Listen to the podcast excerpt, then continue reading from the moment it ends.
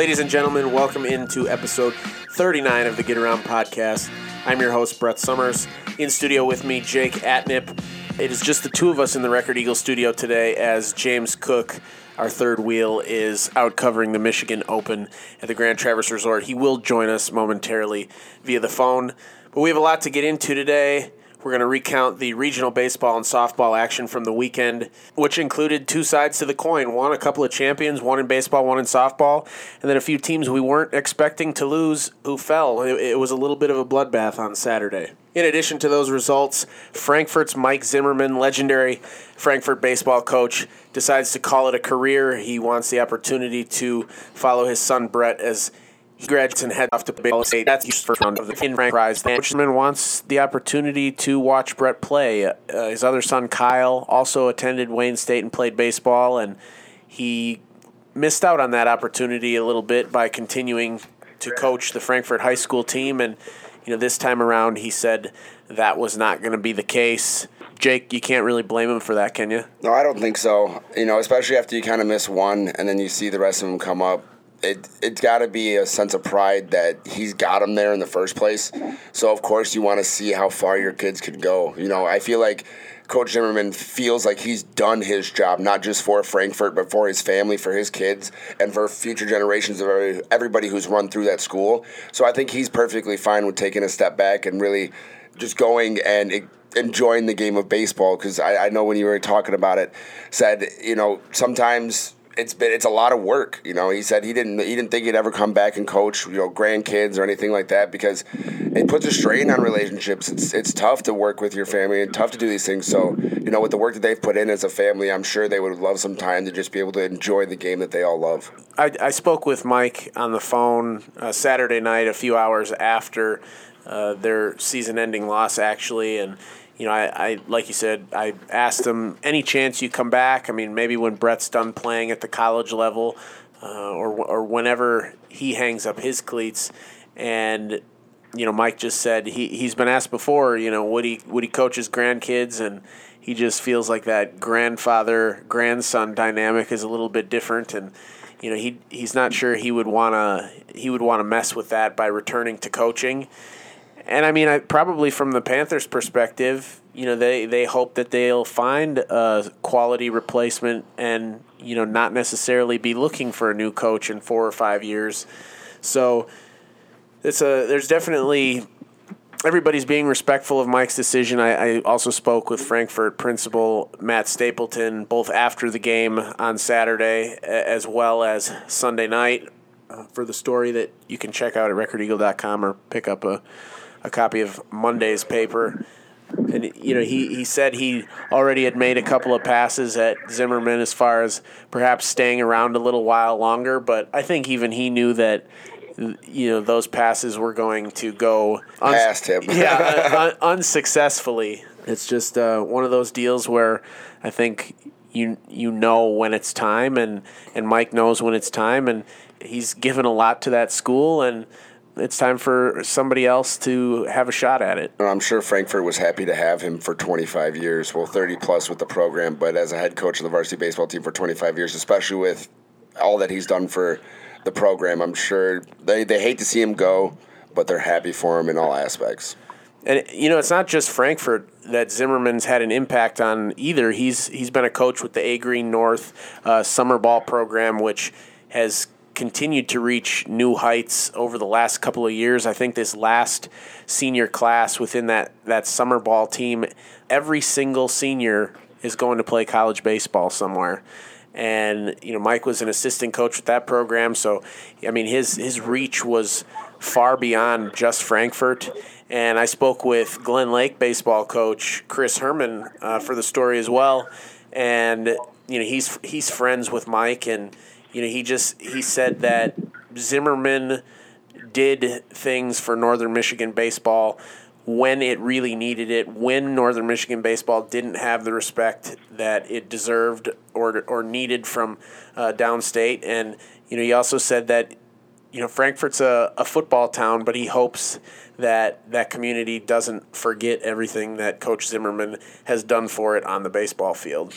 Yeah, I, I spoke to Coach Zimmerman uh, two days ago as well, and uh, it was interesting. You know, he said that uh, coaching in Frankfort, you're always kind of under the, uh, you're kind of always competing with the football team and in, in the football team's shadow. You can't compete with the pointy ball, which I thought was funny. But you know, and he's like, I, you know, I can't imagine what some of the other coaches of the other teams that you know maybe magnified even more with uh, coaches of some of the other programs and stuff. But uh, but I think he has helped lift Frankfort baseball up to a to a point where it is, you know, not quite necessarily maybe approaching football in that community, but but everybody knows about it. As I mentioned, Frankfort baseball uh, ended their season. They finished with a record of twenty six and five in their loss to Breckenridge. That that isn't something that we were necessarily expecting out of regionals, but regionals w- were full of surprises across the board. You know, I think Frankfort as one of the top ranked teams in Division Four. They were they were planning on at least you know making it through that semifinal. And well, I know they were favored. They were for sure, and uh, having a chance to go up against. Uh, Beal City in the championship game, but that did not end up happening. So Beal City actually ended up kind of rolling in that regional. I think they won the first game, thirteen to zero, and then they beat Re- Breckenridge eight to nothing in the championship game.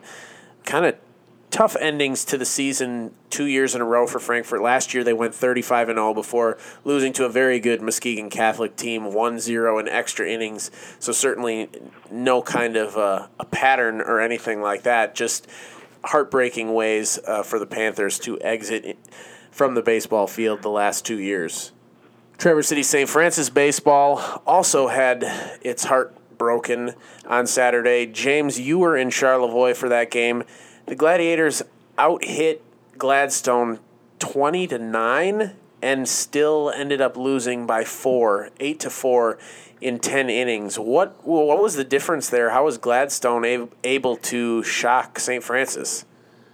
Um, well, Gladstone uh, didn't, they didn't get as many hits, but when they got guys on, they uh, you know they bunted guys over, they sacrificed guys over. You know they were able to maybe get the hit hit to the outfield to to move a guy over, and then get another play on top of that to bring in a run. Um, whereas St. Francis got a lot of guys on. Um, there just wasn't a whole lot of times where, you know, they, they were able to bring those guys around. I mean, 20 hits in 10 innings. I mean, that's your, that's an average of two an inning and you only get four runs out of it. You know, there was, Congratulations you know, there was a couple base running mistakes and stuff too. And very proud of myself. Made a couple base running mistakes and uncharacteristic mistakes defensively for them too that kind of contributed to it.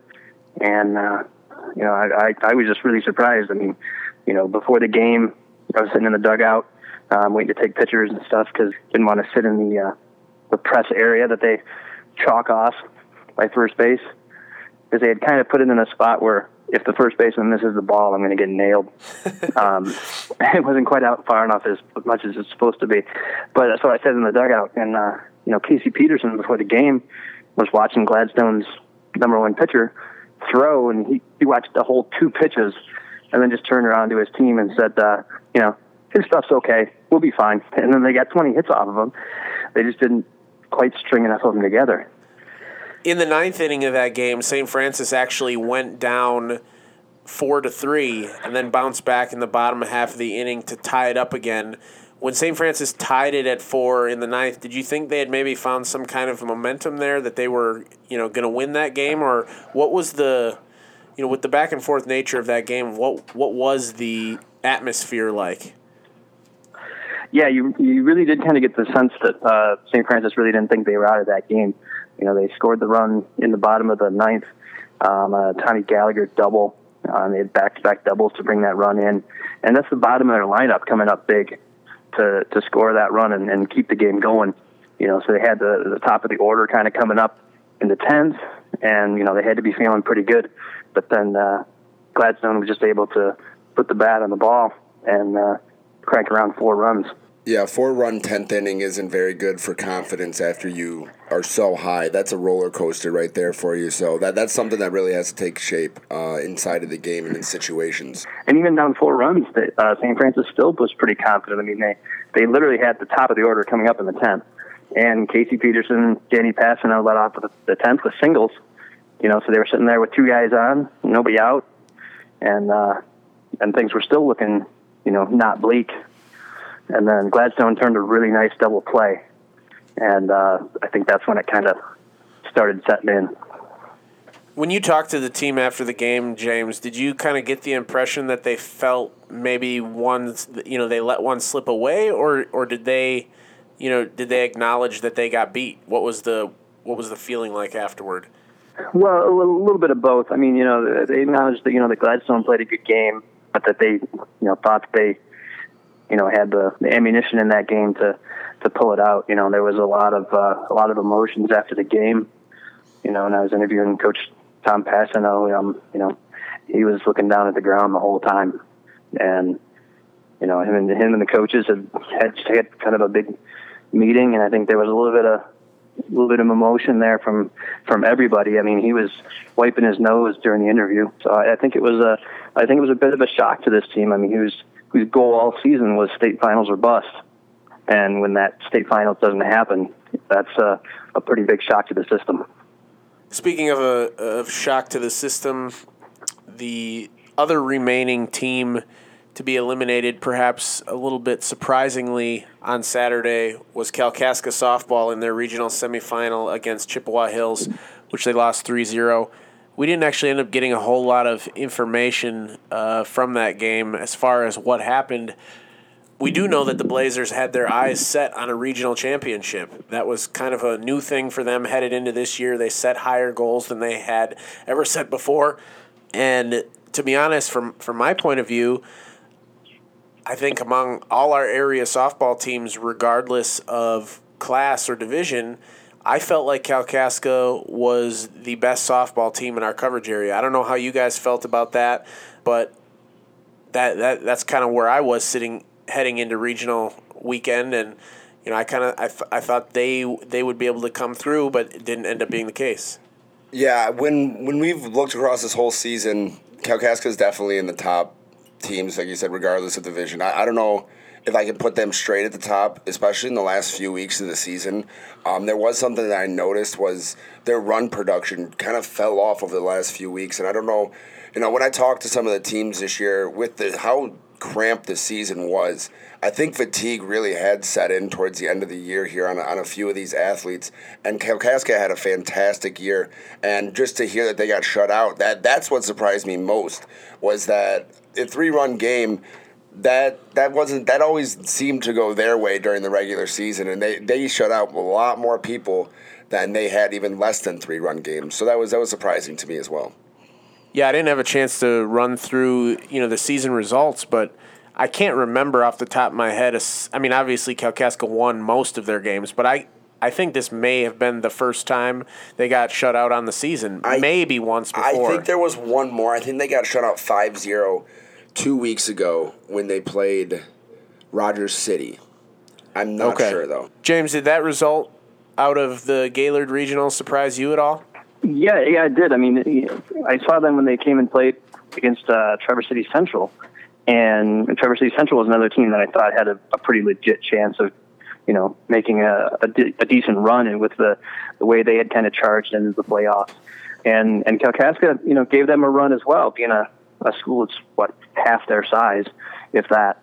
And uh, so I thought that in Class B, I thought Kalkaska would be uh, a team that could be reckoned with.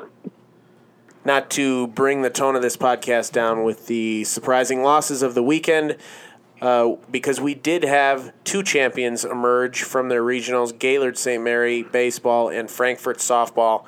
For the Snowbirds, this is their third straight quarterfinal visit, and of course, they're looking for a return run to East Lansing. Gaylord St. Mary had to take on Glen Lake in Glen Lake in the first game of that regional, which the Snowbirds won 2 to 1. A couple of interesting notes uh, from that very close game was the fact that Glen Lake starting pitcher Nick Apsey broke his hand in the first inning, and and Cade Peterson uh, had four hits, including a double in that game for the Lakers. And uh, Bob DeLong from Gaylord St. Mary, uh, when he, he called the game in, you know, he, he sang the praises of Peterson, which I think, you know, we keep bringing up our thoughts on male and female athletes of the year, which will come up after the conclusion of the spring season. And, you know, he, he really was impressed with Cade Peterson, which, uh, I, you know, on a side note, certainly delivers uh, some more credence to his candidacy for our male athlete of the year. But getting back to the Snowbirds, Drew Long won again. He's now nine and two on the season. His ridiculous career record continues to improve. Uh, he had seven strikeouts, scattered eight hits, and then you had Brady Hunter and Drew Koenig carrying the team at the plate. Uh, Hunter, a freshman, went four for four, and Koenig went two for three with two RBIs that uh, came early. I think St. Mary loaded the bases up on a couple singles and a walk, maybe a single and two walks, and and he drove in a pair, and, and that ended up being the difference. And then in the championship game, it ended up being a lot easier for the Snowbirds. They won nine to one over Onaway. Koenig earned his 11th win from the Hill this season. Uh, in four innings of work, only gave up two hits. And uh, the Snowbirds live to fight another day. Not, uh, not a surprise there. Uh, we, you know, we've kind of been expecting another deep run from the Snowbirds. James, what do you think their odds are as they try to make a, another run to East Lansing and perhaps this time cap a, a season with a state championship? You know, I think it's it's pretty decent. I mean, you know, they, they even though they have a, a fairly young team, they've they've still already been there and done that uh, twice. Uh, so you know, they get the quarterfinal game that's not all that far away in Petoskey, and uh, so I think everything is set up well, at least uh, looking from the outside, uh, for them to get back to to East Lansing and and play at Michigan State again in the Final Four. And Frankfort softball uh, two members of which will join us later in this podcast. They avenged a season-ending loss from a year ago. They lost ten to nine after having the lead going into the final inning against Holton last year. This year, Frankfort hosts the regional and wins the championship game six to five over Holton, courtesy of a two-run home run in the fourth inning that broke a four-four tie by sophomore Haley Myers. I had the chance to take in that game, and you could tell that there was extra meaning to this softball game. I mean, obviously, teams are always excited when they're able to bring home a trophy. Uh, but in this case, there was definitely something more going on. The looks that the girls were giving each other on the field, the excitement afterwards was even more palpable, I think, than your typical trophy raising. And you know, Holton was on their checklist. Uh, they, Frankfort uh, over the last several years they go down to Florida in the springtime before they can get the before they can take the field here and play some teams down south and in addition to that that's when they when they set their team goals and beat Holton was one of their specific goals. They knew that based on how districts and regionals shaped up if if both teams had the opportunity to get to that level this season again, that they'd run into each other. And that's exactly what happened. And this time, Frankfort comes out on top. Yeah, what is that, 11 home runs now for Haley Myers? Yeah, I'm not sure She what. got to a dozen? I don't know. Last, I, last I knew she was at 10 before the one in the in the regionals, so she's at least at 11 now. I mean, that's, I believe, the most of anybody in our coverage area. She actually had two home runs on the day after hitting a home run in the first game of the regional in the semifinal against Marion. That was a pretty convincing win for the Panthers, 11 to 0 in 5 innings, but that blast that Haley hit in the second game uh, it was actually kind of funny because I, I was standing in that painted press box area that James was too scared to stand in. And it, it was a an absolute laser off the bat, straight to center field. And I don't even know if the ball had exited the infield yet. And her teammates in the dugout were screaming and so excited. They knew it was a home run. And I remember thinking to myself, boy, they might be. They might be cheering a little bit early here because I'm not sure. I mean, it was such a flat hit. I I had no doubt. I. I had no doubt it was going to reach the fence, but I thought it might run headlong into the fence. Uh, but it, it ended up clearing no problem, and the obviously the entire team was there waiting for her at home plate to to welcome her there. But Uh, talk about coming up huge in a big spot, and you know that was after a couple innings prior. She uh, she actually had a hit, but she wasn't happy with it. She she felt she could have done better, and so she was kind of sulking in the dugout a little bit. And Frankfort head coach Mike Thompson went up to her and said, "You know, just shake it off, forget about it. You're going to win this game for us." And he said she she turned to him and just said, "Okay, coach." and that's exactly what she did. So I don't, you know, I don't know if Coach Thompson, uh, you know, was channeling his inner Nostradamus or or what, or you know, if if they've got a prophet over in the Frankfort dugout, but that's a a pretty pretty unreal and compelling story uh, from that game on Saturday. I think that actually just says a lot about the sophomore. You know, when she gets challenged by a coach in a regional final game and she can turn around and pull something like that, I think that says a lot about the athlete in general because there's sometimes, you know, baseball, softball, they're, they're really mental games. And sometimes you get one strikeout, you get struck out twice. Even in just the first game, it can mess with your mojo for the whole night. You know, if you even just think about some professional baseball players striking out seven, eight times uh, in a couple days, they just go down through slumps. And for her to be able to turn it around when she wasn't happy with what she did and be able to come up clutch, I think that says a lot about how the young talent at Frankfort is going to bring this team to new heights even further past this season. I asked uh, Olivia Tomaszewski, who threw a complete game in that championship game, what after crossing off the the beat Holton checkbox, uh, what that next goal will be, and she said it's win a state championship. Obviously, there's a there's a couple steps in between here and then. And she said, you know, we, we still have to take it one game at a time. But now that they beat Holton, now that they avenged that loss from a year ago that, uh, you know, they didn't feel they should have suffered, state championship is the is the next item on the list. I want to go back and I want to uh, clarify one thing. I was not scared.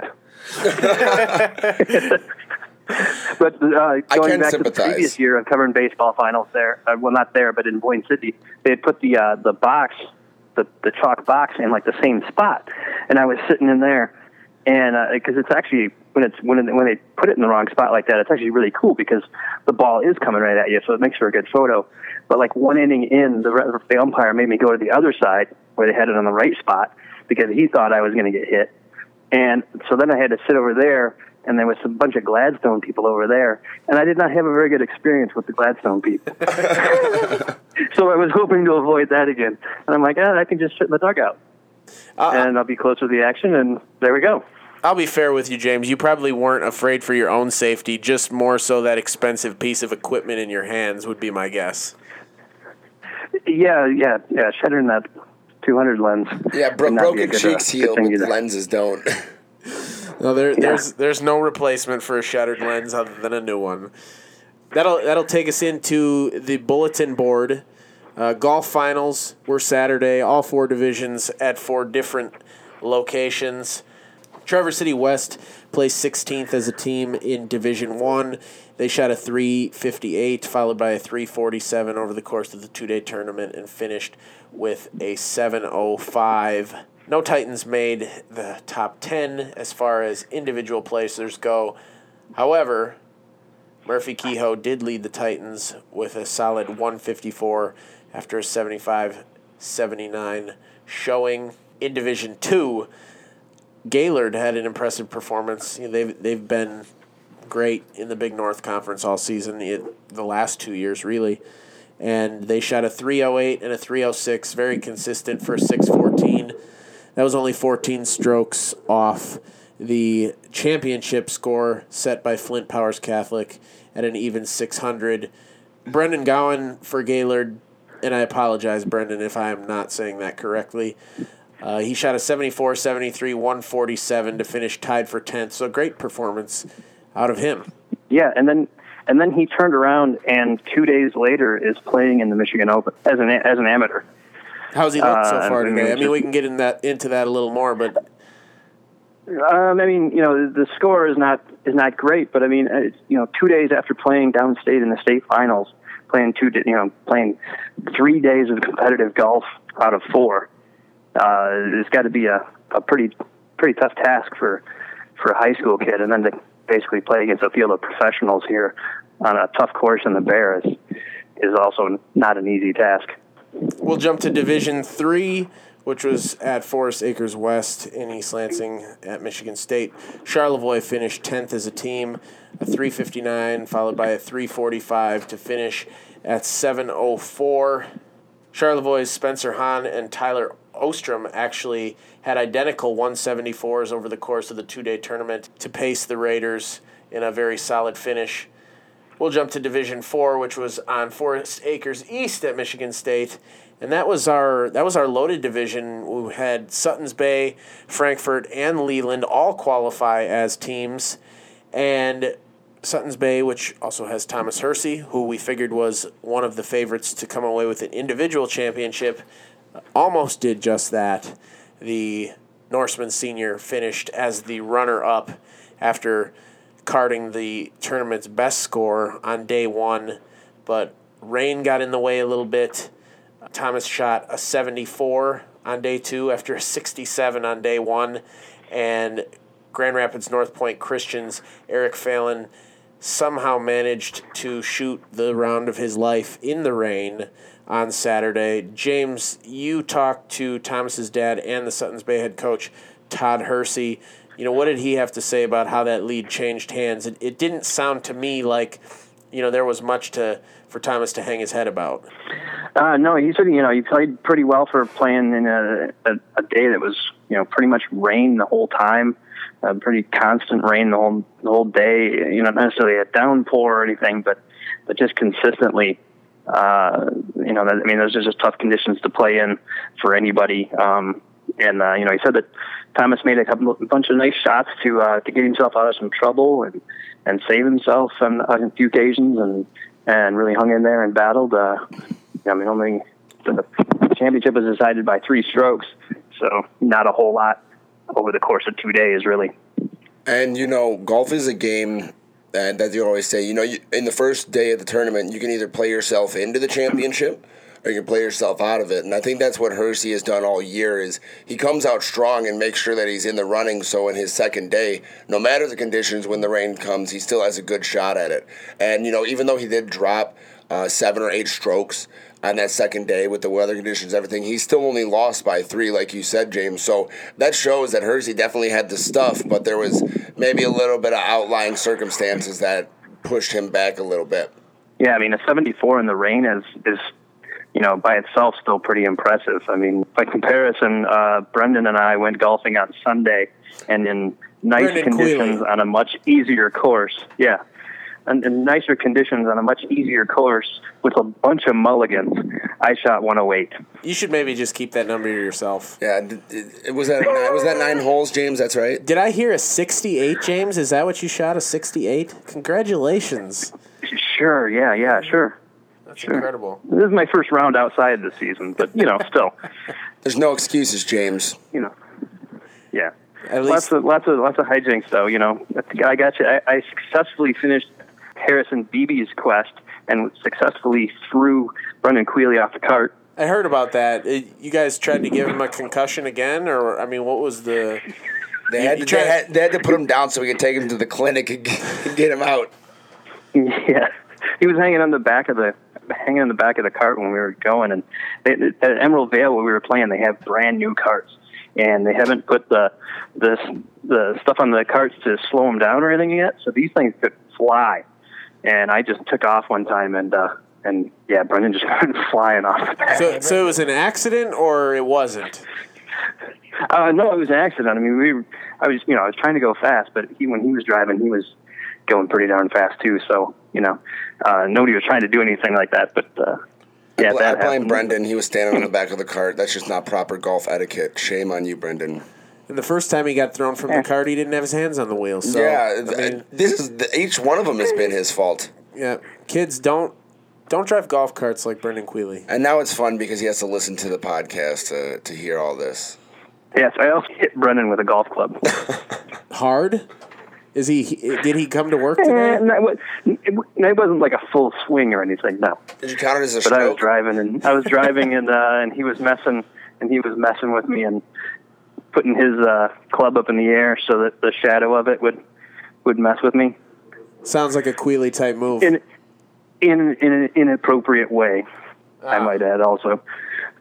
So after I, of course, shanked that drive, I turned around and Beat him with your club. yeah, kind of a yeah, half swing, half swing. You Just a know, chop to behind the knee. area. I'll just I'll just say that. Was there blood?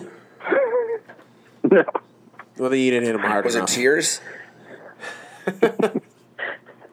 No, no. Yeah, I was kind gonna take that. joke. I was gonna take silence as a yes. no blood or tears. Ugh. Okay, James, you're not savage. No, I, I, I, you know, I didn't go full bore. Next time. No, I don't want, I don't want criminal charges. Next time, you, you had to give him a chance to see if he if he's going to learn his lesson. Next time he does it, We, we've been treating Brendan like a dog a lot lately. I don't, I don't think he learned his lesson. I, I'm, I'm 99% sure.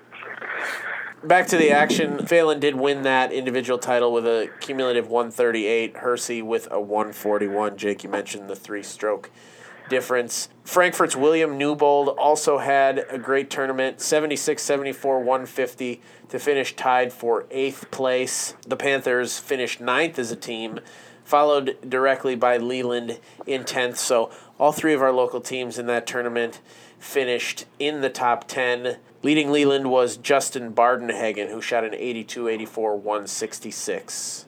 and I'm not really surprised by top 10 finishers by those three teams at all. You know, even we've, we've talked to Coach Todd Hersey over the course of the season many, many times, and he keeps us pretty well updated. And he's told us over and over again how good, you know, this division has been at golf, especially in Northern Michigan. He's been proud to even see the guys uh, from Leland and, and from um, and from um, Frankfort to play as well as they have. I mean, Hersey himself is just a fan of good golf, but with the way that Newbold and and everybody's been able to bring these teams up throughout the season, I'm not surprised that they finished top ten at all.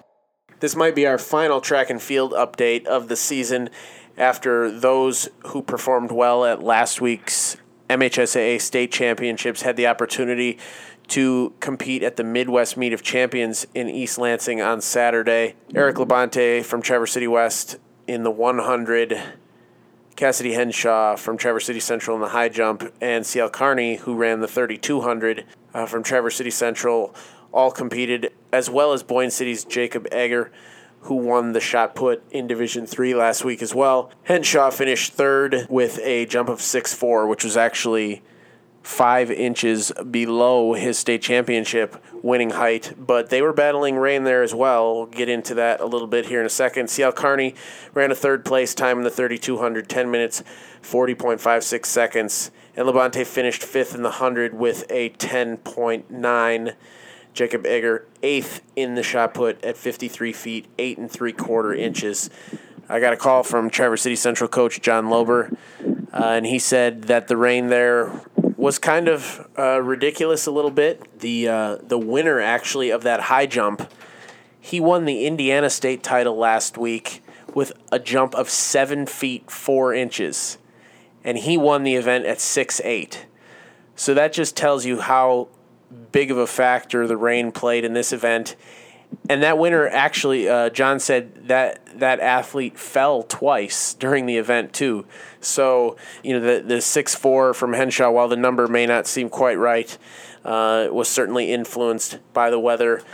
Uh, Labonte, you know, had he run his 1066 from his state championship in the hundred, uh, he would have finished second by a hundredth of a second. So times were were down in the sprinting events as well and Egger's shot put distance also much less than he had last week, but still great opportunity for those kids to go and compete against some of the best athletes in the Midwest. Our last bit of prep action to get to is soccer regionals. We had two teams in our coverage area remaining, Petoskey and Elk Rapids.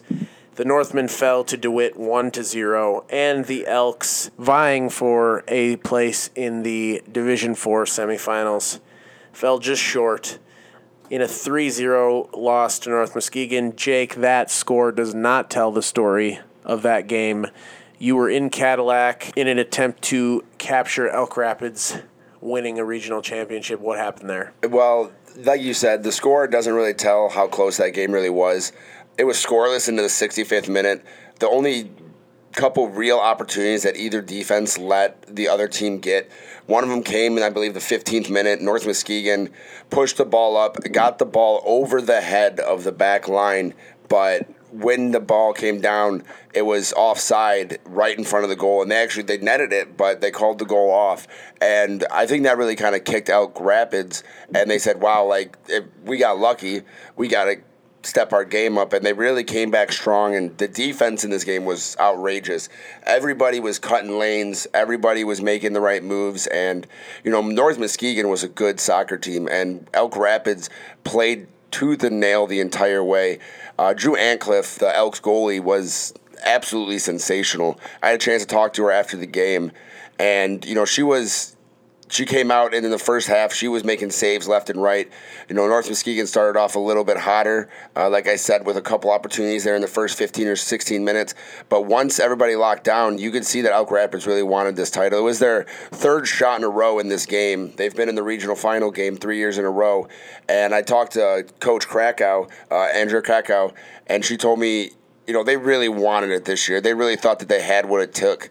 And to beat a team like North Muskegon, who was undefeated on the season, coming in, and they have completely dominated a lot of teams. And what what, what had happened was in the 65th minute, the North Muskegon Norsemen went on and scored, and it kind of just deflated Elk Rapids. They they had a little bit of fight left in them. They gave it their best shot, but then it was in the the there was only about five or six minutes left in the game, and North Muskegon just started piling it on, and Elk Rapids just could not get it out of their half. So I think it was more of just a, a game of attrition, and North Muskegon just had a little bit more to give.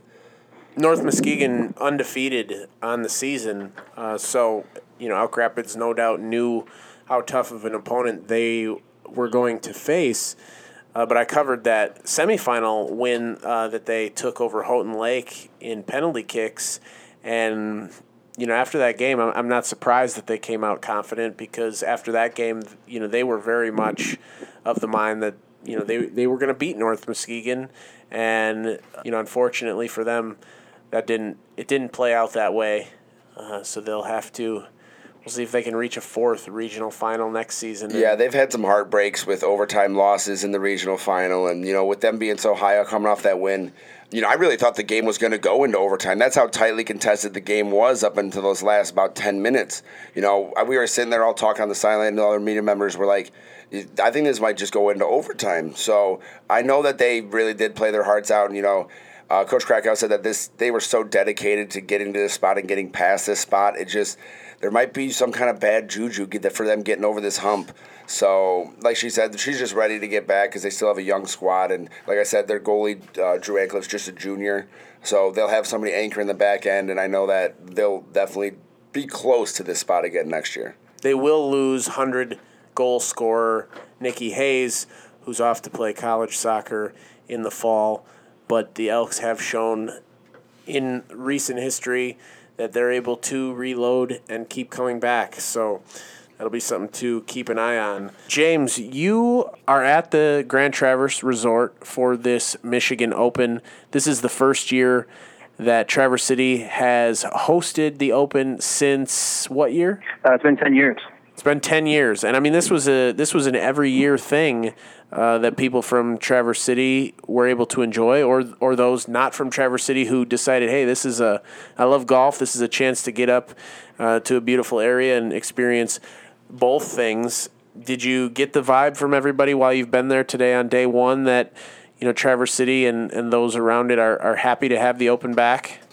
Yeah, there's actually you know a, a decent amount of uh, spectators for uh, for a golf tournament like this, and uh, you know I've run into several other uh, Traverse City people here working here um, at the resort as well. Uh, I ran into the, the Traverse City Central linebacker Fitz Dowd, who's working here and uh, Sarah Chenard is running the concession stand from Traverse City St. Francis. Uh, so just bumping into people all over. What's the what's the storyline so far? I know they're still on the course, still golfing. Anybody having a ridiculous day today? Uh, really, nobody is having a ridiculous day. the best scores are three under. It's been windy here uh, most of the day. You know, you know, the wind's been pretty consistently 15 to 20 miles an hour. Uh, off and on. So it's been giving players some fits here and there uh, throughout the round. Um, so you haven't seen any incredibly low scores yet. Last I saw, there was four players tied at three under par, including uh, Traverse City's uh, Andrew Chapman. All right. Well, when I said that soccer regionals was the last prep item among the bulletin board posts, I may have lied a little bit. Not lied, just forgot. Misspoken. but a little more news out of Frankfort today. The school board has approved the contract of Dan Loney to become the next boys basketball coach. He will replace Reggie Manville, who the administration decided not to renew following last season. Uh, Dan Loney has been an assistant uh, for several years under Manville and will kind of step right in already knowing the players, knowing the state of the program you know when the when the Manville news broke, we discussed on this podcast about how it, it appeared like Loney might be, you know that that top choice. He's a young guy. He's put his time in. Benzie Central, Buckley both have boys openings. Loney is a Benzie Central grad, even though a number of his other siblings have gone through the Frankfort school system. And, uh, you know, it appeared like he may have some other options out there so, not really a surprise that he will become the next Panthers boys basketball coach. James, what is your initial impression of this hire? Um, you know, I, I think it's a good hire. Um, you know, I, I think Frankfort is looking for somebody that they can that they can bring in. They'll stay here for a long time, and and they hope that uh, that Dan will do that. Um, you know, he's got that college experience. He went to Western Michigan University as a walk on, uh, earned his way into their rotation, getting some minutes and eventually a scholarship, you know, and, and, and playing a decent role on a Division One team. Uh, you know, so the the things that you learn from that, you know, are the the work ethic and also the X's and O's of the college game, um, which can only help at the uh, at the high school level. Well, he will have uh, some results to live up to. Uh, Manville, over his seven years on the job, certainly turned the Frankfort program around like they hoped he would. Uh, won a lot of basketball games, got the Panthers to a Final Four. So I don't know if Dan will be feeling any kind of pressure, but I think there are expectations uh, with this hiring that he will have to live up to. Yeah, we're definitely. Yeah, I think there's some expectations, but those are kind of in the first season maybe. Uh, I think he's got a chance to to make a, a, a, really good first impression because I don't know that there's going to be tremendous expectations as far as putting W's on the board next year, considering that Frankfort's losing its entire starting five. Yeah, that'll uh, certainly give him the opportunity to shape the program a little bit. You know, you're not going to have you're not going to have those guys who are used to doing things a certain way uh, having to adjust. It's going to be a, a new group, and you know they'll be able to to learn together. So it'll be interesting to see how that plays out next season. Jake and I had the wonderful opportunity to welcome Frankfort's Olivia Tomaszewski and Keziah Stockdale into the Record Eagle studios on Monday to talk a little bit about the softball regional, what to expect from the Panthers moving forward, and a couple of fun items that Jake puts together ahead of time in the wheelhouse. We will listen to that interview now.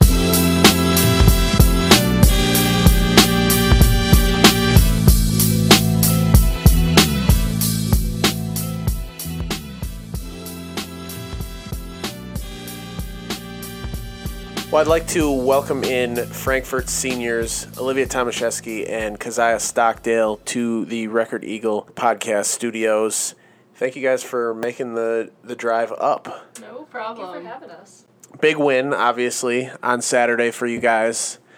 Or for those who didn't know, uh, Holton was kind of a, a big deal for you. It wasn't just a regular a regular regional championship softball game explain to our audible viewers why this game had so much more meaning even you know than a typical championship game. Um, well for me we started playing them my sophomore year of high school obviously and uh, it was actually this team has had um, a really really big impact on me because we the first time we ever played them was the day after my dad died. And that was like a, obviously a really emotional game.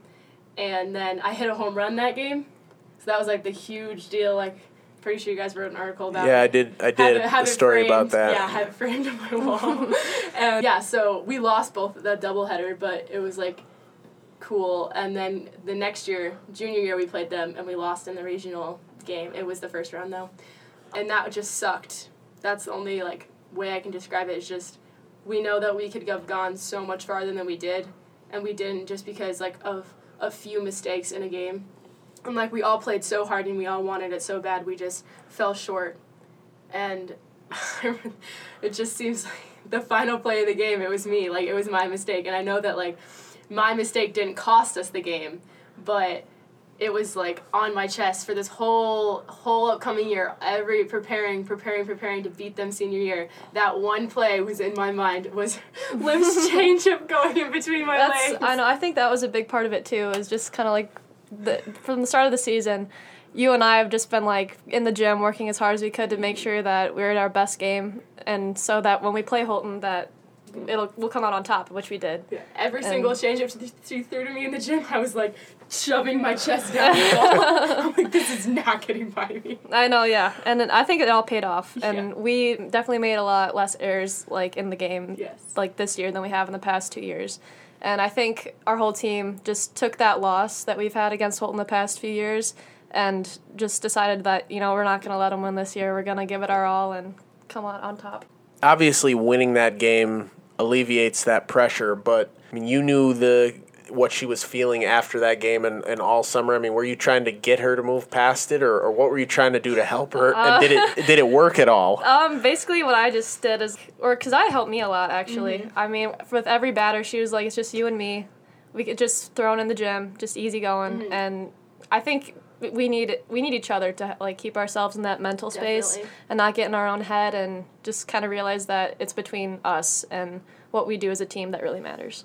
Honestly, with every single team we play, I feel like the other team just has so many fans. I don't know if it's Yes. just me, but they always have so many fans. And I can hear every single thing that every single parent says. They were And out I, on the I don't know if. I'm the only one, but I'm the only every single thing that comes out of their mouth, I can hear it. And I don't know if Well, you can. because you're close. Yeah, I'm Yeah, close you're the closest You're like you're Right at so the well- backstop. Not even the She- coaches can. Sometimes she has to be like, "Cause I don't listen." Well, to I mean, even the player, even the Holton players, they Yeah. were every ball I pitched, they were like they just kept saying ball, and Yeah. so and then you're like just tune them out, I'm like, keep throwing. just me and you and i'm like nice and easy every single pitch i'm like Mm-hmm. don't think about anything else like it's the batter's not even there don't care about the batter Mm-hmm. just care about the pitch Yeah, I think we really helped keep ourselves stable throughout that whole process. yeah How much do you think beating Frankfort meant to them? Because obviously Ooh. they were they were very They were- adamant. So what do you think the atmosphere was like on their side compared to what you guys were feeling? I saw that like after the third inning when we started to shut them down, they just they lost all kind of sense of fire and kind of like attitude they had going into the game. They come they came off the bus and they were just it was like the, they owned the place. they were an intimidating team They were. for real and They're I, a good I was looking at team. them like dang like And- Mm-hmm. they look intimidating and i'm like but we can't be intimidated because we look intimidating yeah, you can Uh, we're we wearing gotta all black. We're in all up. black, and we're like, huh.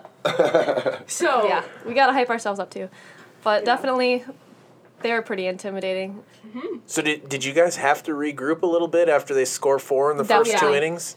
Yeah. I remember at one point, I, th- I think it was before, before, because we were home team, so I think Mm-hmm. it was the bottom of the second inning. We always come together before we go hit, and I'm like, uh, everyone's always fired up right before, and I like had to calm everyone down, and I'm like, guys, the only way that we're gonna win this game is if we light up this pitcher.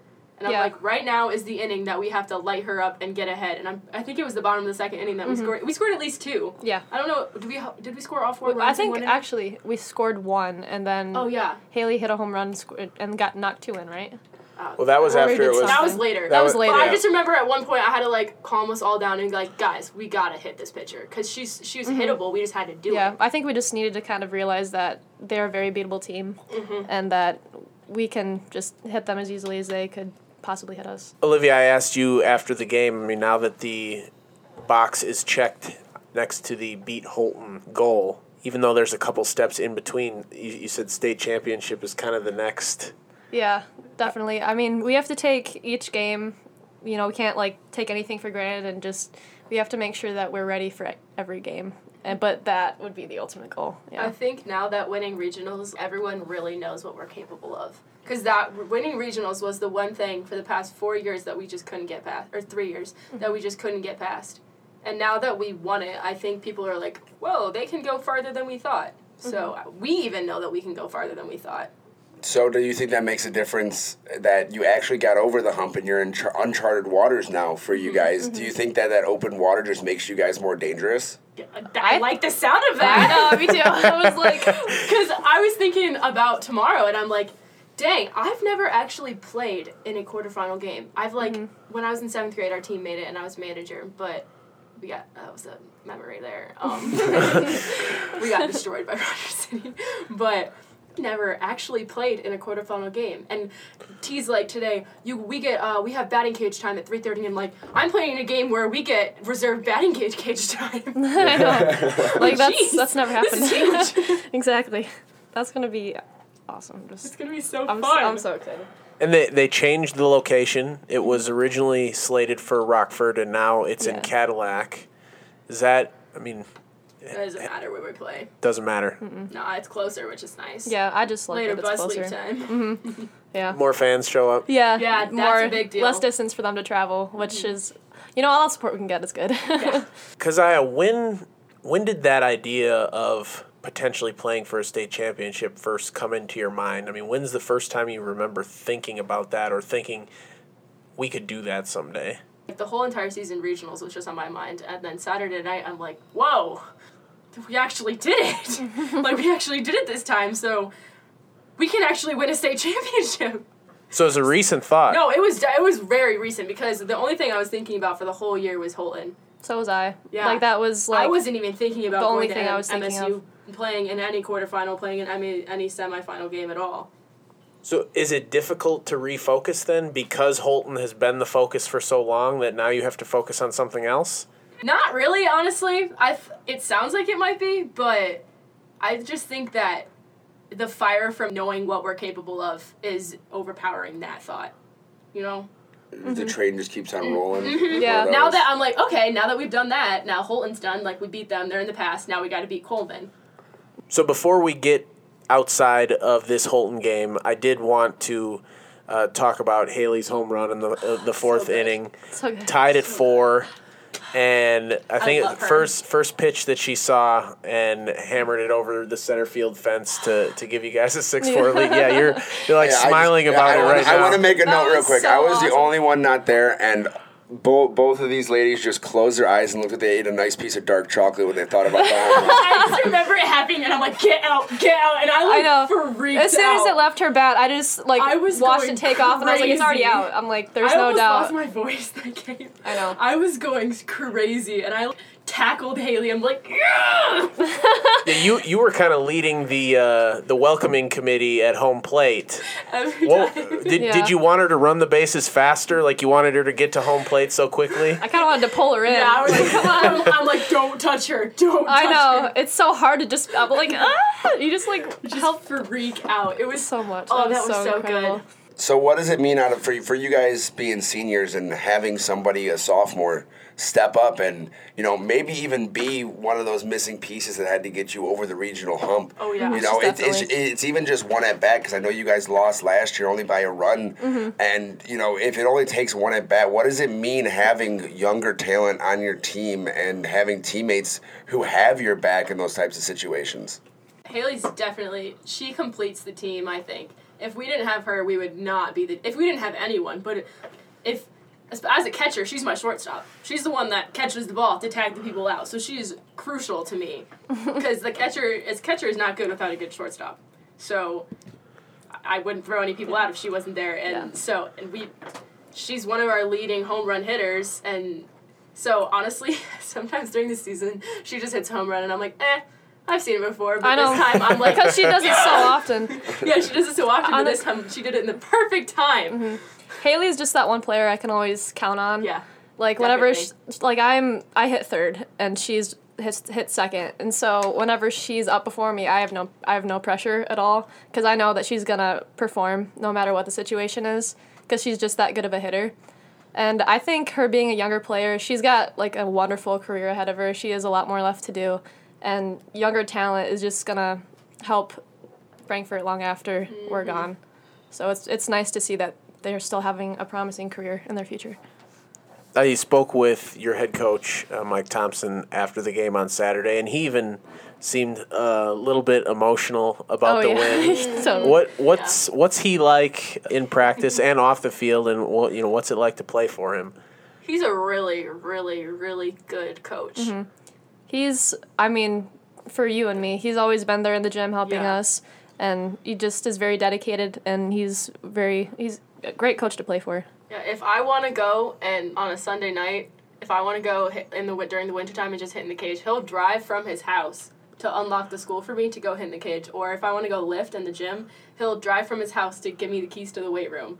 And I just this one memory sticks in my head. Before a pre-district game, he heard that Bear Lake's mound was too far away, so he drove to Bear Lake the night before, or no, two days before the di- pre-district game, mm-hmm. to see, uh, to measure. He measured the ma- the distance. Yeah, I And remember he's him- like- I remember And then he like that. called up the coach. He's like, "Fixed your mound." And then he drove back the day before and checked. He measured it again to see if it was right, and it was right. And he's like, "Okay, now we're good." So Wow. I'd rather have a coach Very- that does very that dedicated. than doesn't care about anything. That's attention to detail right there. That is yeah. Well, it's important because if it, it was like course. four feet behind, and that's Oh, insane. Wow. Oh, wow. that- that's that's a Our diff- game changer. That, that's It the difference between it high was- school and major leagues. It might have been three. You know? Mm-hmm. It might have been three. I think it was. it was- It it was, was some distance. I was like, "Whoa, that's really far." Good thing you measured, right? For you, yeah. Yeah. So I know I said we were going to leave this game behind, but I found out something that was kind of amusing that I didn't really have a place to put in my story from the game. But your teammate Natalie Bigley, she had her sister's wedding. oh my gosh, yeah. Like the, that was so the, funny. the Right after. hour or the Yeah, no, she she um beat the bridal party by 15 minutes. oh wow yeah. And she had and she had her dress hanging in the locker room Yeah, she so did. in the locker room with their shoes, and her dad's like, "Hey, Nat, I'm putting this in the locker room." Scott was out. He didn't Like- even he didn't stay. He was like, "How'd you do?" Yeah, How'd like, it go? He saw the final score. He's like, "Yes!" And then he like raced over, and then Nat's like, Oh, "I get pictures first. score? I get pictures first. Give me the trophy. Give me the trophy." I know, yeah. She's like, "I gotta go." And she like took a picture, and then she just bolted. Mm-hmm. so what would have happened if it had went to extra innings Oh God. Um, she would wouldn't have beat she the bridal wouldn't have party. made the bridal party by or beat him by 15 minutes. yeah. Might have been a little late to the sister's wedding. yeah. Yeah. A little bit. There's trade offs. It's ooh. softball's important yeah. It is, well, especially regional. that fi- game. I was gonna say, especially a regional final game with with all that, with all the stuff they've built up over the last couple of years. I'm sure it was very important. Now, I, I know there was no thought in her mind of, you know, leaving early or anything like No. that, but I don't think everyone would do the same thing. So what's it just say about her that, you know, she was willing to put such an important thing on hold if need be? She's very dedicated, She's and very- we don't have to worry about her dedication at all. She's one of the people on the team that you're like, oh, uh, open gym, okay, I'm there. Oh, pitching, cause I want to come catch me, and I'm like, yeah, I want to come catch you, even though I just caught Liv. it's Sunday night, and I really just want to go home, but yeah, I'll come catch you. yeah, sure. Of course. Now, I wanted to ask you guys, you know, bringing this back around, obviously, because I you're the catcher, Olivia, you're one of your guys' uh, star pitchers. I just want to know. You said you're in the gym a lot. You guys do bullpens. What kind of relationship do you guys have that I guess makes this work? I know you you brought it up earlier that you kind of need each other to keep you in your own head. So, Yeah. I mean, what what what do you guys bring to each other that you think makes you guys a perfect pair to you know toss from the circle? Well, speaking, you know, just for myself, I get in my own head a lot, and because I, you help just level me out sometimes. Because what I do as a player, like I just store everything up inside, and just kind of process it that way. But you're very outgoing, and you help me so much. And I think practices in the gym help us. It's like bonding. It's team mm-hmm. bonding for us. Definitely. We have the music going. We're all loose, and I think that just helps bring us even closer together in the season. I'm just really glad I'm forced to be friends with her. Like I, I'm just, yeah. We're, even if we hate each other, we have to spend so much time together, so we might as well like each other, right? I mean, I never hated you. I can't say that about you, but no, it's really good. Cause I remember the first time I met Liv, it was at a volleyball practice freshman year. You told me And about I'm this so like. I know, I know. It's just really funny how it turned out, though. I was like, "Oh, what's your name?" She's like, "Oh, I'm Olivia. I'm from uh, Grand Rapids or Ohio or wherever you've been from." And Thanks, friends. Wherever. Oh, knowing all about me. and I'm like, "Oh, do you play any sports besides volleyball?" She's like, "Yeah, I play softball." I'm like, "Oh my gosh, I play softball too! Like that's so cool. What position do you play?" Um, I'm a shortstop and a pitcher. And at that time, I was a shortstop. I didn't say it and a- like that. I, I wasn't like um. I was like, oh, I pitch, and then you're she's like, like, I'm a pitcher and a shortstop, and I'm like, oh my gosh, I'm a pitcher and a shortstop. And let's just say that the first practice, I'm like, yeah, I'm not a pitcher anymore. Yeah. first practice freshman year. yeah. So definitely, I, I remember that day so clearly. Me too, actually. The, it was like before freshman year. I was and, like, um, I don't think that Keziah girl likes me very much. She like no, didn't talk it's to actually me. funny because all of freshman year, I really did not like you, and you know this. I mean, we talk about this all the time. I Like- know. like we did not like each other, and then I started catching sophomore year, and I'm like, oh, I gotta, ca- I gotta catch Liv. Like, I guess and I might as well be friends with her. well, no, that's that, I mean that's kind of how it happened, but it's really good. yeah. well, it, it takes a lot of time with just two people in the gym Yeah. to be Yeah. able to perfect the craft. So, I mean, how much time have you guys spent together? I don't even know. We've spent so much time together. Yeah, a lot. It's like what, like two hours? enough to become very Every- good best friends. Yeah. Yeah. Very, very good friend. Good We, friend. we went, we went from Good not friend. liking each other at all to best friends. So I, I I, guess I could tell what a pitcher catcher relationship Yeah. might be able to do. It's Yeah. very um. brings us together definitely. This mm, softball just brought us very close together. That's all I can say. Yeah. Um, I definitely, you definitely level me out too, cause I remember I, Nat does this too, but you do this a lot. Every time I like make a good stop, it's usually luck because I just it's usually, I just roll my glove out. I'm like, I stopped it, okay, and they're like, yeah, yeah, I could. I'm like, yeah, I just did that. Yeah, I mean you can't. It can't be a one way thing. Yeah, like, like, I'm like, yeah, I'm fired up. She's fired up. Now we're all fired up. Mm-hmm. Frankfort as a team, like we're a team, but a mm-hmm. pitcher and catcher is like kind of like their own team. yeah, we're our own separate team. honestly, because Really. we need to know what's going through each other's heads and be kind of like you know Mm-hmm. that's that's a good closely. way to put it. Yeah, I have to know what you're thinking. yeah. All right, We so have to be more closely knit than anyone else that we deal with on the team. so when's the time one of you went like, well, that's creepy. Get out of my head. Oh. a lot of times in the lot. Definitely a lot of times in Definitely the dugout. Like, or, Bro, okay, I was saying, like, in, on the way to the car, like, there was, I don't know what it was. It was like a song or something, and then we both started singing like a softball cheer oh at yeah, the same time. Oh yeah, we were time. driving here and um, there was a commercial, and it was like, um, they're like you can win a free ticket. We're like, and we started. we were like, free ticket, where ticket, and then At we the just, same exact time. and we so just perfect. continued till the end. we didn't even acknowledge like it. We're we just have like, to know exactly what each other's thinking, but like there's definitely times in the dugout where she's just like, get away from me. like, go, get on, go. She's like, stop touching me. So you're already say in my head. You don't have to touch my body, okay? I know, it's like there's lines that need to be drawn here. it's really funny actually. That's true. And even even when um she hits three and I hit four, so even when she's at bat, I'm I'm still tr- I'm trying to level you out because I know you get you get anxious. And I really, I mean, I get, Bree needs to talk I get to me when I'm anxious sometimes, You do, and I'm like but base hit every time. I'm just saying base hit because I'm like, we don't want to hit home runs. We want to get base hits. And bro, then I, when I just try to make contact. That's it. I know base hits. Yeah. base hits. So that's all. I just every time she's at bat and she's she hit a foul ball, I'm like that way. First of all, I point. To I the was field. like, thanks, because point- I, I didn't think about that. Every time she hits a foul ball, I like I look at her. I'm like, yeah, that way, and I point like to the center. I'm like there are times where I'm like I know what you're gonna say. Don't even say it. I got it. I Yeah, got it she's- handled. She's already in your head. I know she is. I'm like we're fine. I can hear your little your squeaky voice. Don't you hit it on the field? And I'm like okay, Yeah, I say, fine. I say it in a really high voice. She's like, shut up. Shut up. Now, Yeah. I don't know if you guys did listen to our last podcast where we did our inaugural fantasy softball draft, I listened to that one. but I I'm didn't. sure you found out that I t- I took you as my number one overall Thank pick. you. But, was- but no, this is the question I have for you. Is I know she just threw a perfect game not too long ago. She's had a couple no hitters over the season, and it's not the first of her career in any aspects. Mm-hmm. But when she is when she throws a perfect game, how does it feel for the catcher to know you and her as the team, the one-two punch, got that done together? The last perfect game she threw, I didn't know she threw a perfect game until she walked up to me when we were all done. And After had coach changed my- told me I After perfect co- I'm like, wait, you threw a perfect game? I know. I was like, yeah, right. I, she's like, yeah, come get a picture with me with my ball. And I'm like, why would we, we just? Why would I take a picture with you and my ball? And like, it's my perfect game. I'm like, you didn't just throw a perfect game. I'm like, we did it together, man. Like we gotta And get I'm a like, oh wait, I just caught a perfect game. Yeah. like wow. So I mean, I don't really.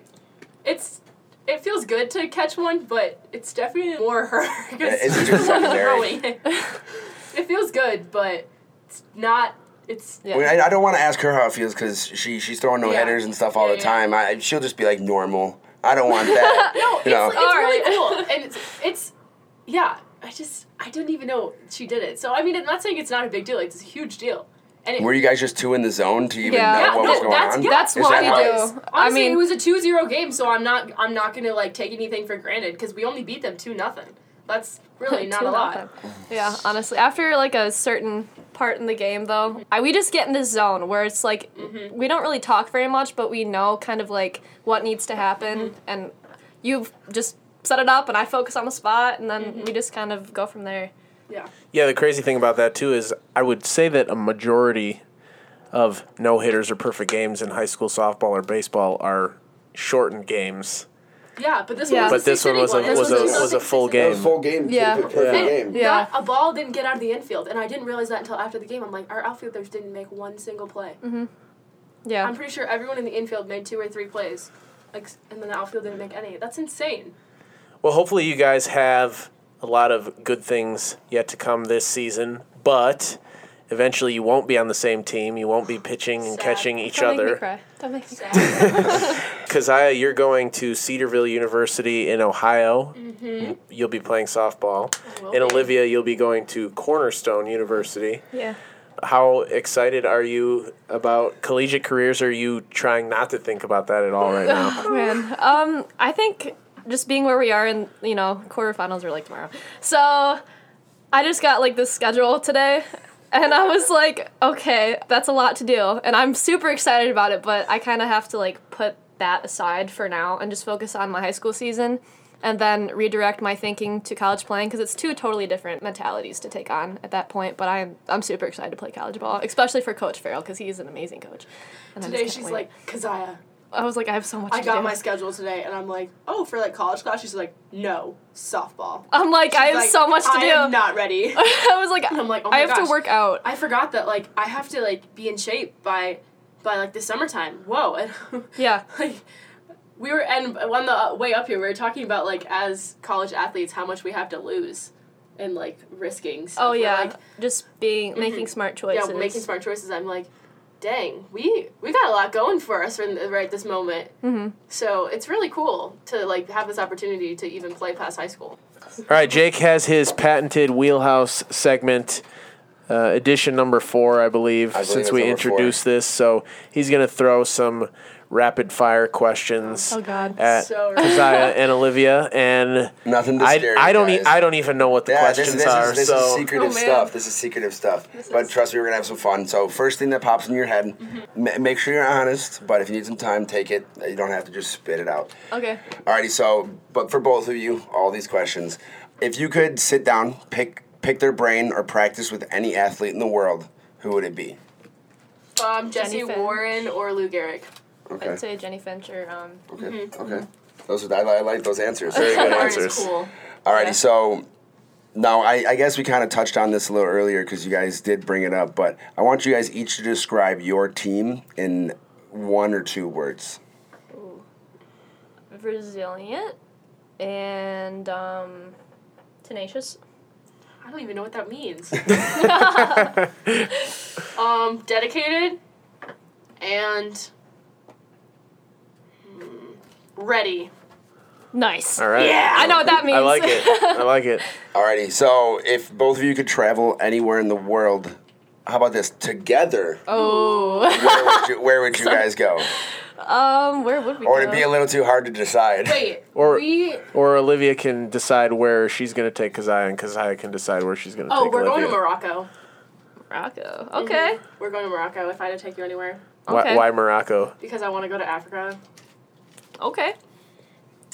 Well, I don't know. And know. if I want to go, you're coming with me. She's like, I don't so- know about that one. I don't know. with me. So She's like, yeah. I'll take the Bahamas, you know. you know. Oh, yeah, we're talking about today. How we're, how we're gonna go to Cabo. We're gonna go to Cabo. take, take a trip by ourselves to Cabo. yeah, little beach that's- hut. Let's go. Would you go to Cabo with me? Huh? Of course. Oh, really? Yeah. right, now we got, got their call Expedia. We got to get their plans set in stone. Yeah. Alrighty, so mo- what are you most excited to do over this summer? Is it college? Is it is it just kind of getting the time off in between when you have to start again? Is it an activity? Or Oh man, uh, mine's a little weird. I think it's just kind of working out and getting Yeah, ready for I it. Yeah, I was like, We're every day after school, after school, after practice, we're like, oh, we gotta get jacked. I know we gotta get ready. I'm like, gotta drink that muscle So I- milk, I, protein shake. the protein shake.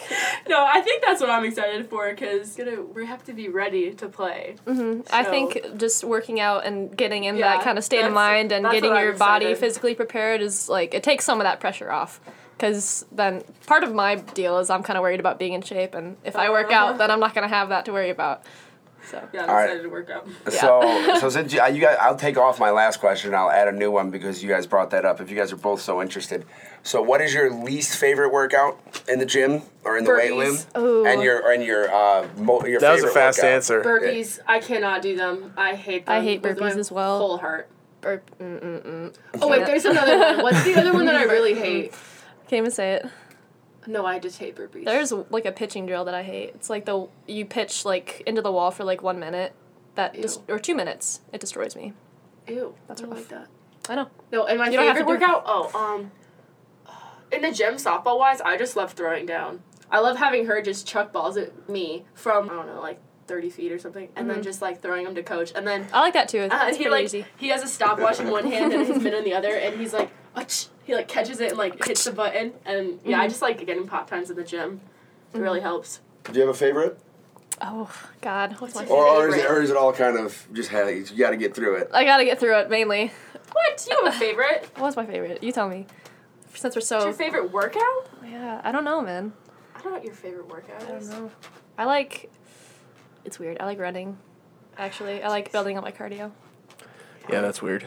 Yeah, Right? fair, Isn't it? fair. No. It's weird. I No, I just don't feel like. I hate doing it. Like I hate doing it with a passion, but afterwards I feel like stronger because of it. It's So that's why. Yeah, if, if, if you know any of the guys in the Record Eagle studio, I mean, short of Brendan who says he used to run 20 miles a day or something, I, I, no, don't believe him. I can do like one max. yeah, and but then we're good. we're, we're not we're not running folk personally, so I'm not either. I, I, hate, I hate running enough that I chose the Stairmaster over the treadmill today. I'd rather do that. yeah. I mean, I just. ugh, running sucks. Don't get me wrong. Me but and Nat would work out in the mornings before school for like April and May, and my war we, we would warm it do a ten minute run, and three minutes and I'm like, okay, I'm done, let's go. Too like, early for she's like, this. how's your run? And I'm like, oh, it was great. It was three minutes. it was three minutes. Got a good sweat building up. We're good. yeah, trust me, I got a mile in. Don't worry, Yeah. fastest mile of all time. three minute mile. I can do it. Totally. All right, Olivia, Keziah, thank you guys so much for joining the Get Around podcast. It was a lot of fun. Hope you guys enjoyed it as well. Oh yeah. Oh, yeah. and uh, good luck in Tuesday's quarterfinal and hopefully beyond. Thank you. Yeah. Yes. Thanks for having us. Of course.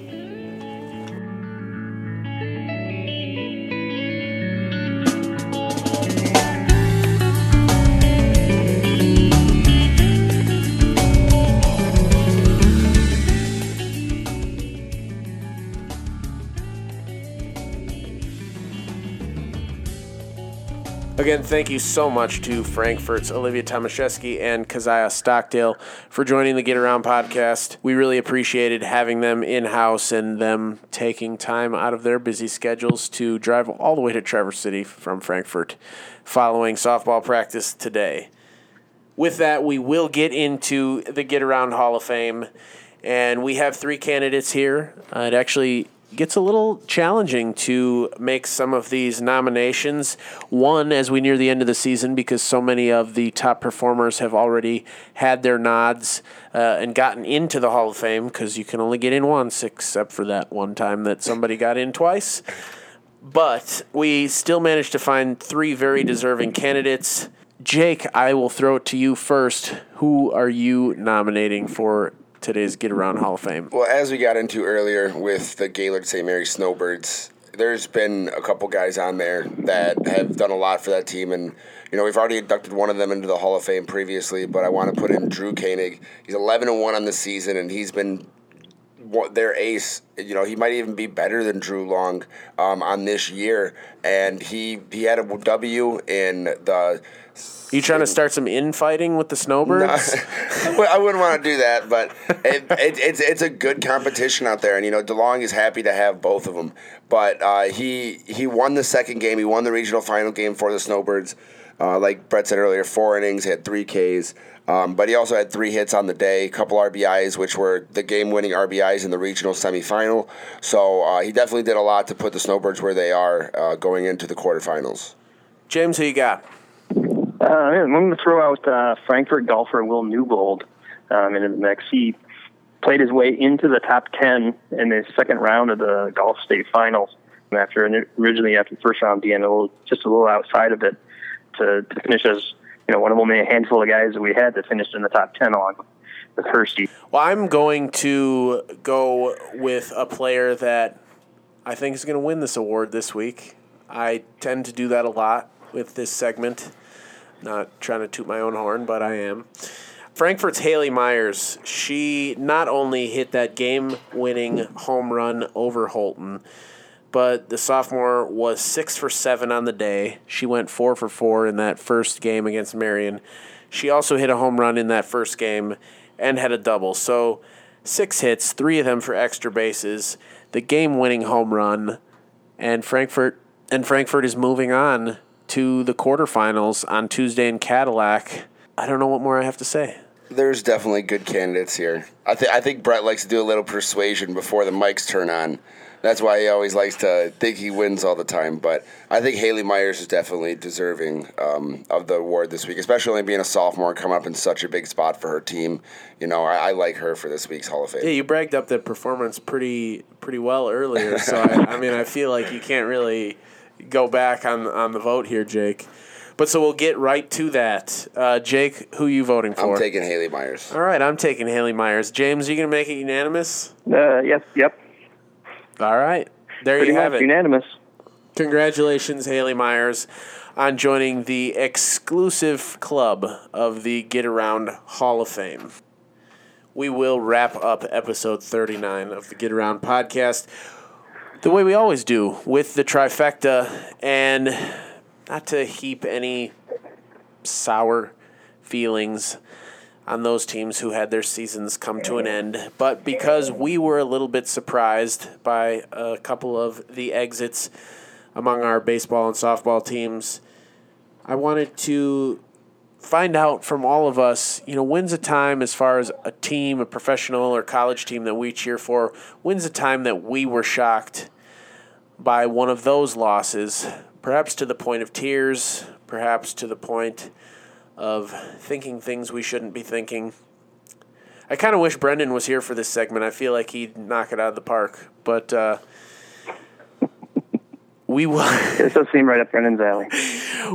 we will head back out to the Grand Traverse Resort with James Cook, who, again, we thank so much for joining us on the phone. James, what is the most heart wrenching fan defeat? Not not just because of the loss. It, it has to be a surprising loss. What a, lo- a loss that surprised you to your core. I would I would have to go back to 2005 when the Pistons were in the NBA Finals, and I was absolutely convinced that they were going to beat the San Antonio Spurs, who were just at the beginning of their era of dominance. So they weren't the the, the San Antonio Spurs that we know of now. Um, and you know they were they were coming off their championship, and I was just absolutely convinced that this was going to be back to back titles for the for the Pistons, and they they had that starting starting lineup where all five of the guys got in the All Star game that year, I think, and uh, it was just something that I was I thought was a slam dunk, and when it didn't happen, I was like just shocked. I it was something I just really couldn't believe. I mean, you know, the the Spurs, like I said, were were not the team that we think of them as now. And even though they, you know, they had Tim Duncan, they had a bunch of those great players, and uh, I just never thought that was going to happen. And unfortunately for Pistons fans, it's been kind of downhill ever since. Just about. Just about. Yeah, and continued with the hiring of Dwane Casey today. You're n- not a fan of that, huh? We, we, we don't have to. We don't really have time to get into that. That's, that's gonna be a long conversation, James. Yeah, I'm, and I'm, you know, hey, I wish him the best, but you know, I'm not holding my breath. All right, Jake. James went with the Pistons. I know you're a Pistons guy. Was was that a tough one for you? I mean, I was still young, and to be honest with you, after we won that, that championship in 2004 over the Lakers, we were all on pretty high hopes. But, you know, when I was a kid, I, I still saw the Spurs as a very big threat um, coming out in the early 2000s, and that's right when their little Spurs dynasty started. So I guess it wasn't the biggest surprise for me in the world. I was down in Florida when that happened on a family vacation. I remember sitting at the bar and watching them lose, and it was sad. But I don't think it was the biggest surprising thing because when we won the championship in 2004, I was surprised that it happened in the first place. So I was ecstatic. So You and me both.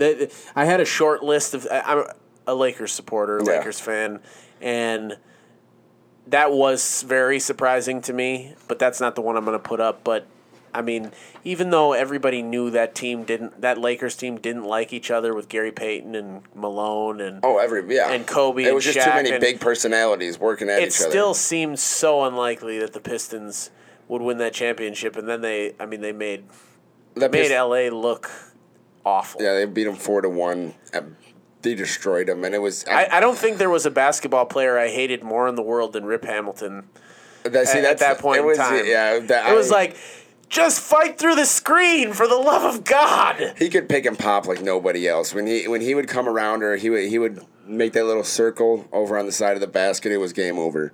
If, if we're looking for my most surprising defeat, uh, it's actually really easy for me to pick this out. I've had a couple pretty big disappointments in my career, but nothing that was as surprising as March 18th, 2016, when my Michigan State Spartans were run out of the NCAA tournament in the first round as a two seed. I remember that day for a couple of reasons. One, because of that. Two, that was the day my daughter was born, and we were watching it in the hospital room. So I, wa- I always cheer for the Big Ten come the NCAA tournament. So I wasn't actively rooting against the I- Spartans on that day.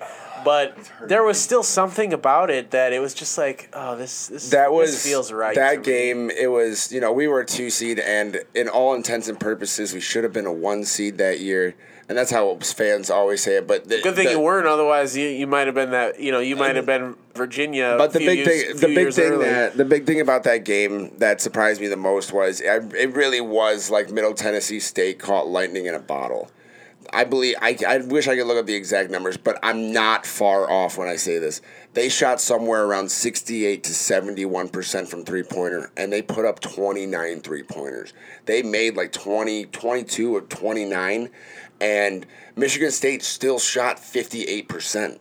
Michigan State was still putting up points, but every single shot was just finding the bottom of the net for Middle Tennessee State. And I remember I had all my friends over. We always had our our mission, our tournaments, you know, over our, our college house in the Alfalfa campus, and had probably five or six people there. And there was about two minutes left, and the game was still close. And can't remember his name right now, but he had a dagger three with about a minute and fifteen seconds left, and it put him up seven points. And we win. Did you throw something? Oh no, we we all looked at each other and just had nobody said a word. We all just had the biggest our jaws dropped to the floor and as soon as that buzzer sounded, I would say there was five grown men scattered across my house laying on the floor, just staring at the ceiling, saying nothing for upwards of an hour. We could not understand we could not understand what just happened.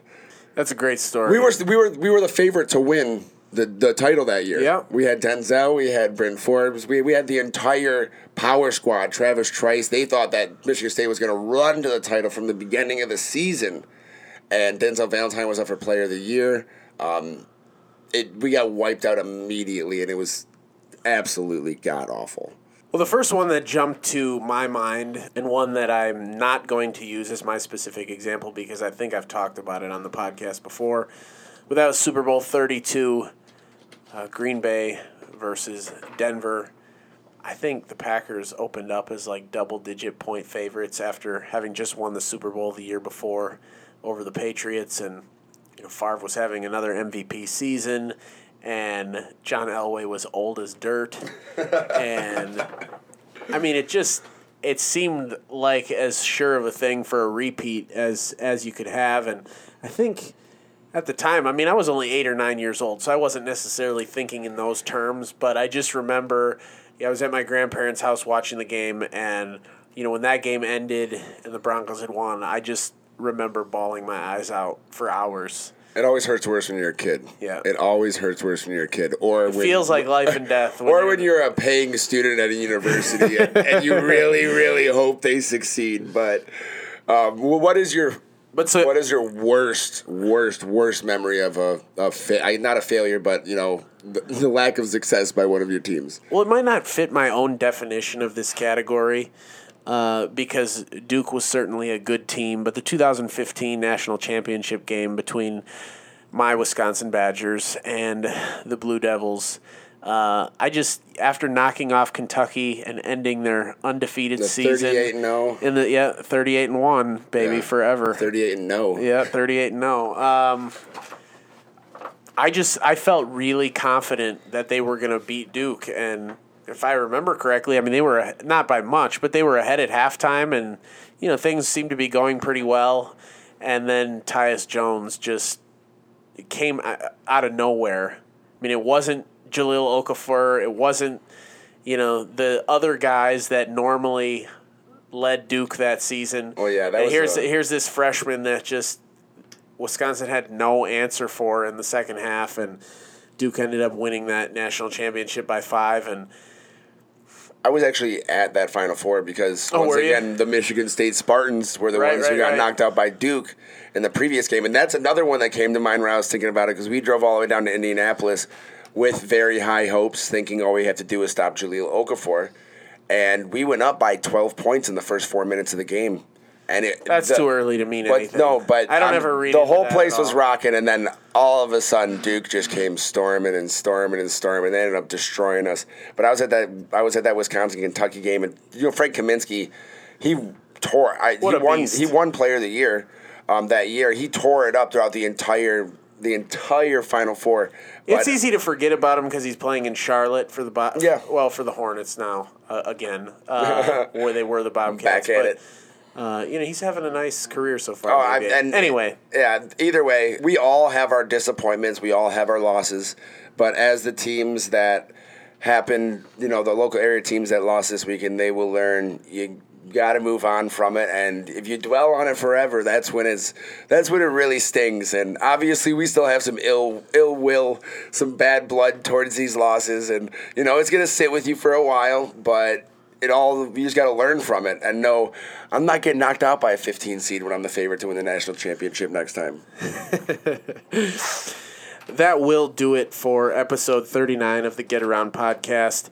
The only remaining bit of work we have to do is announce our winner of the Beach Bum tickets uh, four pack for retweeting, sharing last week's podcast, and that would be Michael Kunkel at TCMIKELL on Twitter.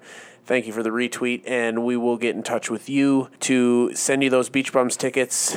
You can retweet and share this week's podcast once it goes live, hopefully on Tuesday this time, and uh, be entered for a chance to win another four pack of Beach Bums tickets next week.